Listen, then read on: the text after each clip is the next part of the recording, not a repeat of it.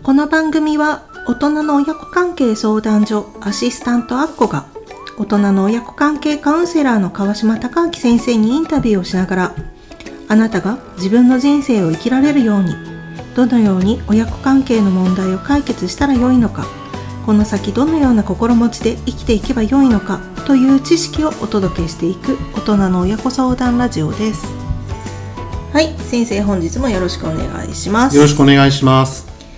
本日の質問はこちらです。ラジオを毎回聞いています。私は親に心を傷つけられてきました。今は親と距離を置き生活をしています。親が私にしてきたことを許せません。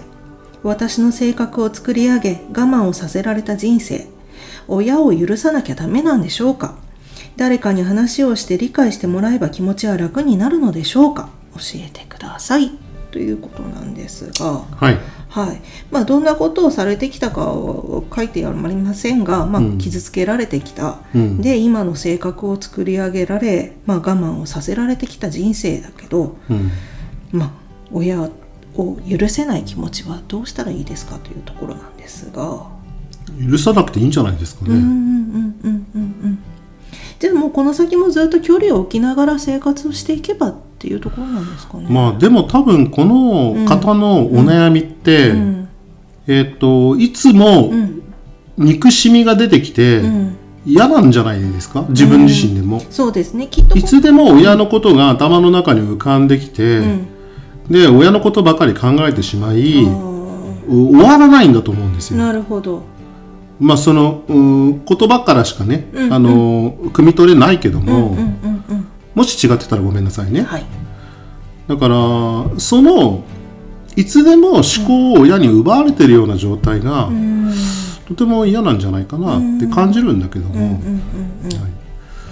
でもしその状態をやめるために許さなければいけないのかと考えてるんだったら、逆効果です。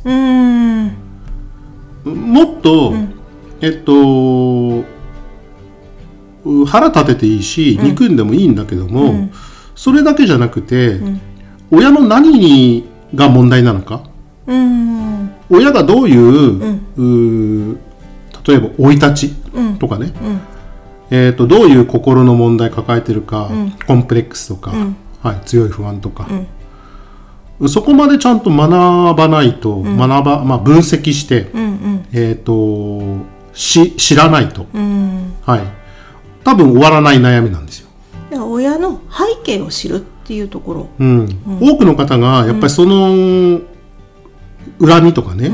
えー憎しみに飲み,、飲み込まれちゃって何十年も苦しんでる人多いんですけど、うんそのほとんどの人たちが親のことあんまり分かってないんですで悩んでる時に頭の中で何唱えているかっていうと、なんで私はあんな親のもとに生まれてきてしまったんだろうはてなうん。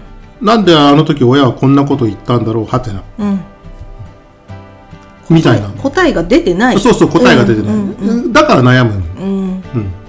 だから悩みが終わらないんですよねこの人はね、だからずっともやもやもやもやした気持ちがそれがストレスになり許せない許せないってそういうそう気持ちそうになってるんですそうそうそうね。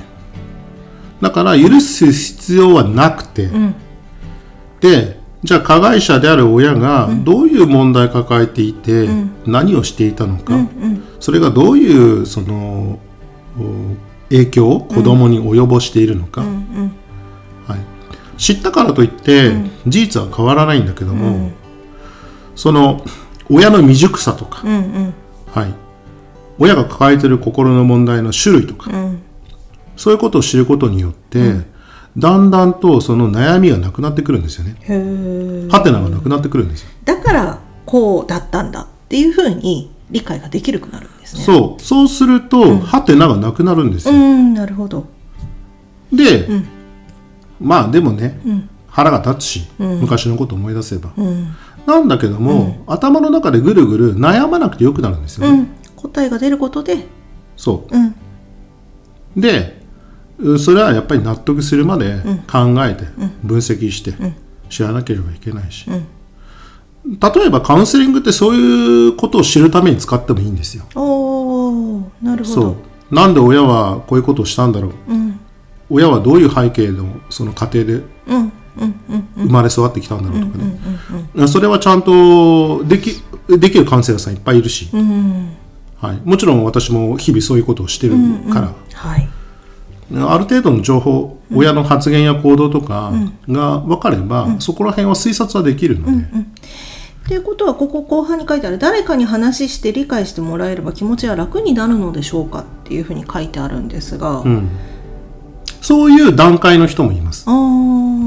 まだ誰にも話したことがなくて、ずっと自分が悪かったんじゃないかとかね、その子供自身が自分を責めてるような状態の人が相談して誰かに分かってもらったら、ある程度すっきりするはず、でもこの人はもう親が悪いって分かってるわけだから、多分そういう相談方法じゃうまくいかないはずなんですよ、うんうんうんだから親の問題は何だったのか、ちょっとそれを深掘りしていかないといけないですね、じゃあそこを深掘りできるようなまあカウンセラーさんにちょっと相談して話を聞いてもらったりっていうのが、分析が上手な人、うんうんうんうん。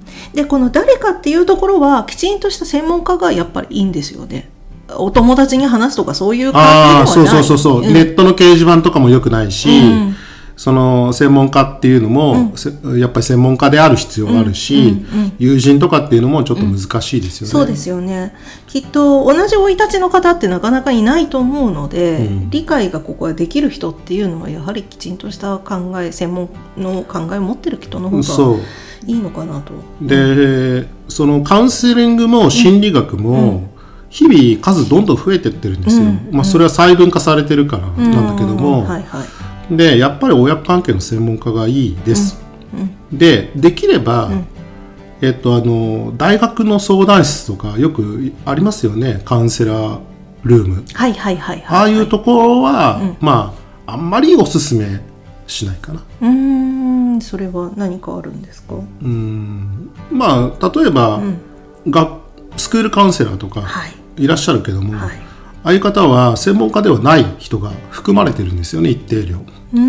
元先生だとか。ああそうですね。学校の先生していた方たちっていうのがやってる場合も多いですね。あとは、まあその学問を収めてるけども、経験としてはあまりないとかね。あーはいはいははい。い。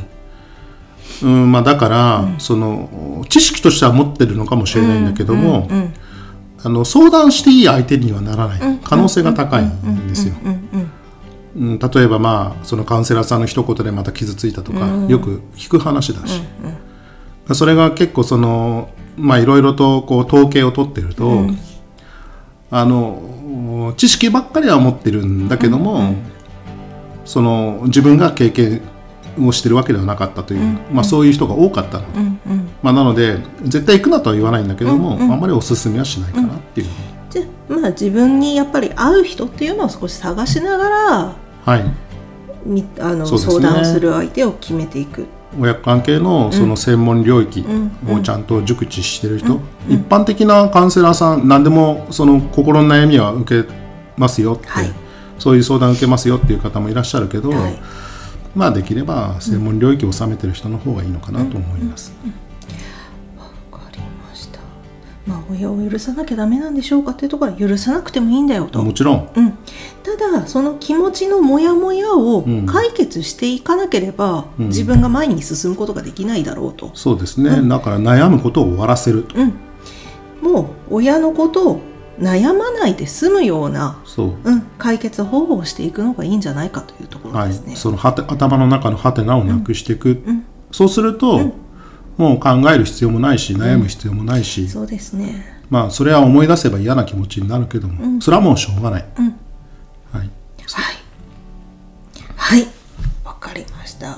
はい。本日も先生、はいはいありがとうございました。ありがとうございましたこれからも親子関係に関する悩みを解決して自由に生きる人生を手に入れていただけるようにたくさんの情報をお伝えしていきたいと思っていますあなたのお悩みを教えてくださいスタンド FM の場合はレターからポッドキャストの場合はフォームにお悩みを投稿してください大人の親子相談ラジオを本日もお聴きくださりありがとうございました。